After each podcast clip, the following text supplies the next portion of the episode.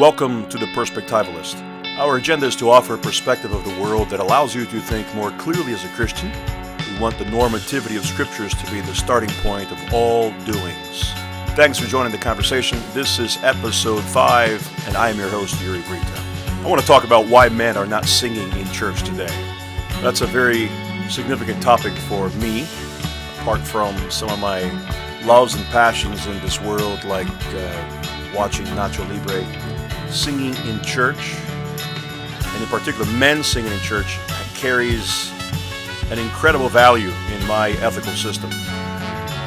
Now, various articles have attempted to answer that question recently, but before we can try to offer a rationale for such a remarkable question, I think we need to observe that some are entirely comfortable allowing this trend to continue. The fact that men don't sing in church, that's okay. It's not that big of a deal in the scale of things.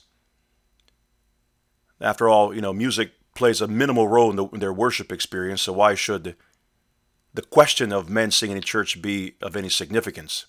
Now, others find the issue of congregational singing irrelevant because, after all, the trained praise bands, they do the leading of worship each Sunday.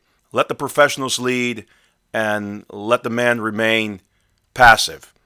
Maybe mumble a line or two along, maybe experience the praise band's professionality. But for them to be deeply engaged in the process of singing, that just doesn't carry any theological weight. And that's true of our basic evangelical culture. Certain environments encourage people to hear and feel the music rather than sing it. And some groups have placed such high priority on the preached word that the very idea of singing congregationally seems very secondary, if not tertiary, in the priority list. It kind of goes like this. The preached word is the exalted thing, and congregational singing carries a minimal role when placed next to the preaching of the Word of God. Now, I am a Reformed pastor, and um, I actually carry my Calvinist identity card with me wherever I go, and so I treasure the preaching of the Word of God. I think it carries the weight that the Reformers believed it did. But I think the contrast sometimes is fairly bizarre. We're making enemies where we should be making friends. The preached word carries on an authoritative role, but the sung word does as well. There are different weights, certainly, but when we sort of divorce these two friends, we are in some ways dividing the methods of blessings that God gives to the congregation at large. But on to better things. Fortunately, there are a vast number of churches and leaders that still treasure congregational singing. In every tradition, whether the Presbyterian, the Baptist, and the Episcopal, the Lutheran, and they're longing for men to return to the old-fashioned task of singing God's melodies. And the cruel reality is that we are very far from that mark, even though there has been some interest recently, and certainly I receive a lot of interest from churches who are curious about what we do in our congregation. They want to see men picking up that slack. They want to see men growing in musical knowledge. In my many visits to evangelical churches over the years, and we try to visit various congregations outside our tradition when we're on vacation, the few men who do sing, they are reading the words on the screen or on a a bulletin or in a hymnal or whatever, but they're reading those words and singing them timidly, like, you know, like a child attempting to spell out his phonics assignment. And I have argued over the years that timid singers make for timid Christians. Now, you know, lest you think I'm being somewhat radical here, I'm not arguing for a particular style of music, at least not yet. I can do that another time. I'm not asking for that much. I think we need an incremental strategy here. I'm arguing for men to sing, whether through a projected song lyrics, whether it be Fanny Crosby classics or the Scottish Psalter. I am imploring for men to take up their holy charge and lead by example, to set the tone and then watch their little lions roar. And there's a more insidious reason why men don't sing. And one author put it like this, quote, "Look around your average evangelical church and you'll likely see a three to one ratio of women to men. And of the men who actually do attend, you can see on about half of their faces that they're only there because their wives want them to be there. The other half are there because they genuinely want to be there, close quote. We have succumbed to a kind of cowardly environment where instead of men leading the women with their voices and character and fervor, the women are attempting to make up for the lack of interest in their own husbands. You know, how often have I encountered as a pastor the scenario where women hunger to learn, they hunger to grow in their Christian walk, but husbands are just content with the slobberiness of impious entertainment. Evangelical men are wanted, but they're lacking.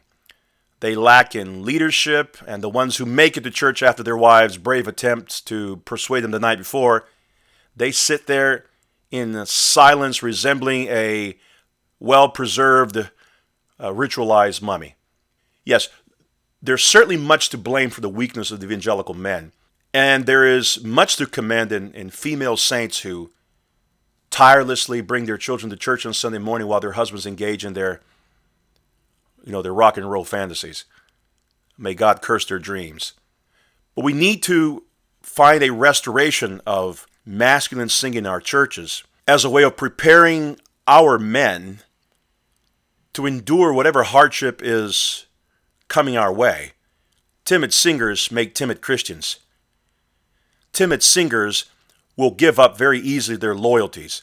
Timid singers will accept governmental inerrantists and priests to come. Timid singers will be the ones handing them the key to enter their churches.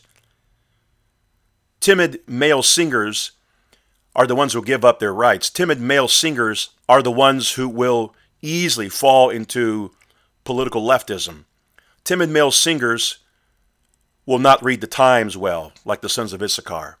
So I don't want to end this homily without at least giving some applications for where we go from here. Do we content ourselves with the defeat of the masculine vocal cords, or do we pave a better way?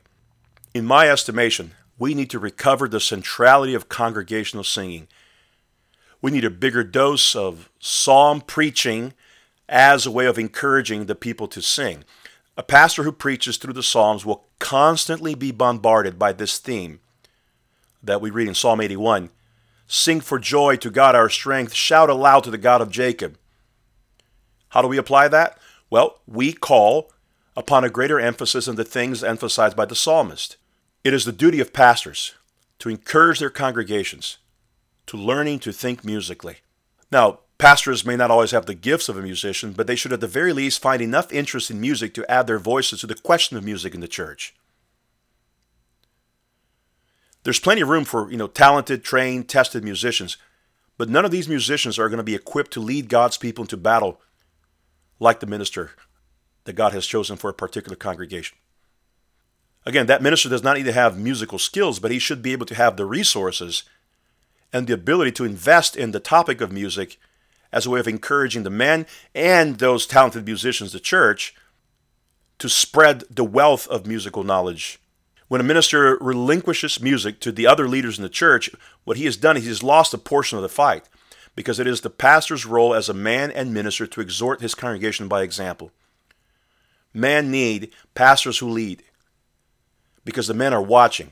Now, certainly not in all cases, but you know, in most cases, when, when those who have been engaged in church life for some time do not sing, it's because they're following a leader that cares very little for singing himself, or who cares very little for the power of music in the life of the church. A minister should be as eager to sing as he should be to preach. And as a, just as known as a final application, you're wondering, okay, I get your point, Pastor Brito. Where do I go from here? If you're part of a church where singing is not a common practice in outside its walls, or if you're part of a congregation where the singing in the church does not translate into heavy masculine voices, I would encourage you to find yourself a men's study or a prayer group in the future. And if you find yourself in those environments, to be the voice of influence there, to begin to change the trend by, you know, printing out copies of music for everybody. Talk to your Bible leader, your prayer group leader, and say, you know what, before we begin this process here, can we start singing something? And whatever it might be, you know, you can print twenty copies of Amazing Grace and sing it like you believe it. And for some environments, this is going to be rather awkward because sometimes, well, I should say in most cases, music doesn't seem to be that kind of thing that establishes the mood. Now, interestingly, the world gets that.